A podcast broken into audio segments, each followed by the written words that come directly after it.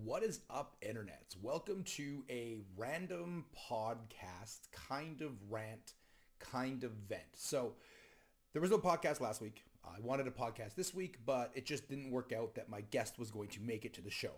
So I decided to fill up the time or give the consistency of me just kind of going off on a topic that's really been pissing me off in the self-defense industry.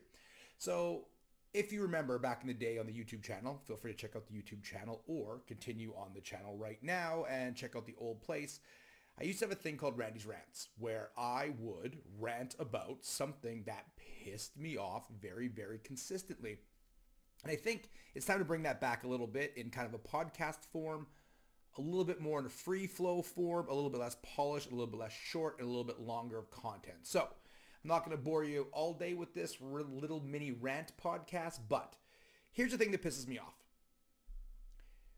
You have all come from survivors, implied warriors, and so all of you have a natural warrior instinct inside of you. I've seen multiple instructors, including people who I love and respect, share this thought process.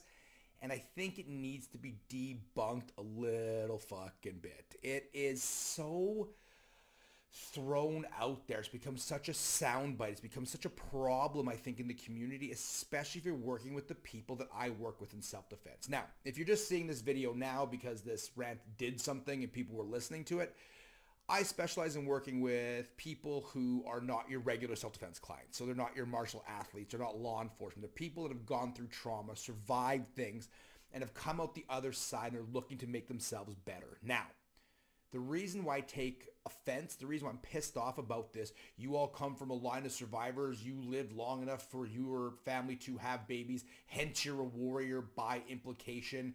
Hence, that makes you this person is. One, that's 100% bullshit. Guess what? I hate to tell you, not every single one of your family survived by being a warrior. Some of them survived by being a collaborator with the evil government. Some of them survived by trading services. Some of them were merchants. Some of them were cowards.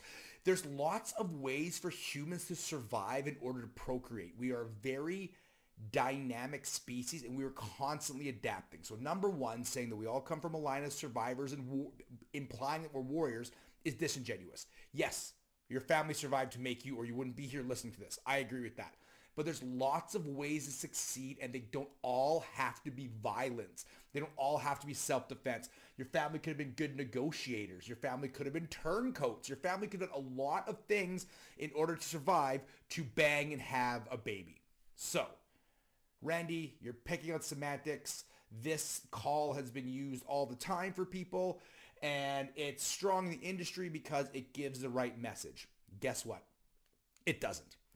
It implies that all of us deep down have this natural warrior instinct, which not all of us do. It can be trained, but it's not there. And the people that usually become victimized multiple times, if you give them this bullshit line. They're all hardcore warrior survivors and their family were Vikings and samurais and Maori warriors and they, they conquered the planet and you're destined to be one of them. It's, it's not true. Maybe their skill set relies in communication. Maybe their skill set relies in negotiation. Maybe their skill set relies on hiding, being clever, inventing. There's lots of ways to be successful. Now, if you're working with clients who have trauma and you start yelling them that they're warriors, warrior mentality. You have to have this. We're a lion and a bear and a tiger and everything sharp in the song from Wizard of Oz. These are all the crazy things that are going to make you this person. And they hit a wall and they don't find this said mini samurai in their heart that you said existed. They're going to believe they can't do the things they do. Humans are the alpha predator of the planet if you include technology. Without technology, we are not the alpha predator on the planet. Without spears and guns and teamwork, we're just vulnerable great apes that can easily be taken down by almost any other predator. I want you to understand that we had to learn survival skills. Yes, some people have survived through kicking and screaming and biting to get to where we are. I 100% agree with that. Some, but not everybody. And to tell somebody they have this warrior inside of them, if they don't find that warrior you said existed, they might stop taking the training they desperately need to learn this.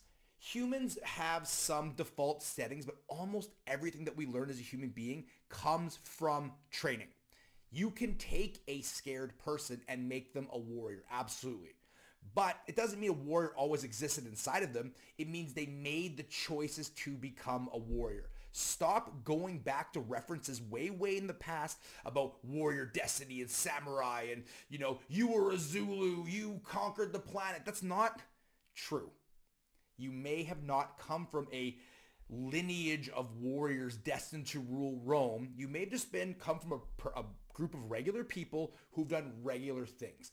You need to understand it doesn't matter where you start. I really want to quote the Cobra Kai thing. It doesn't matter if you're a freak or a loser or a nerd as long as you become a badass.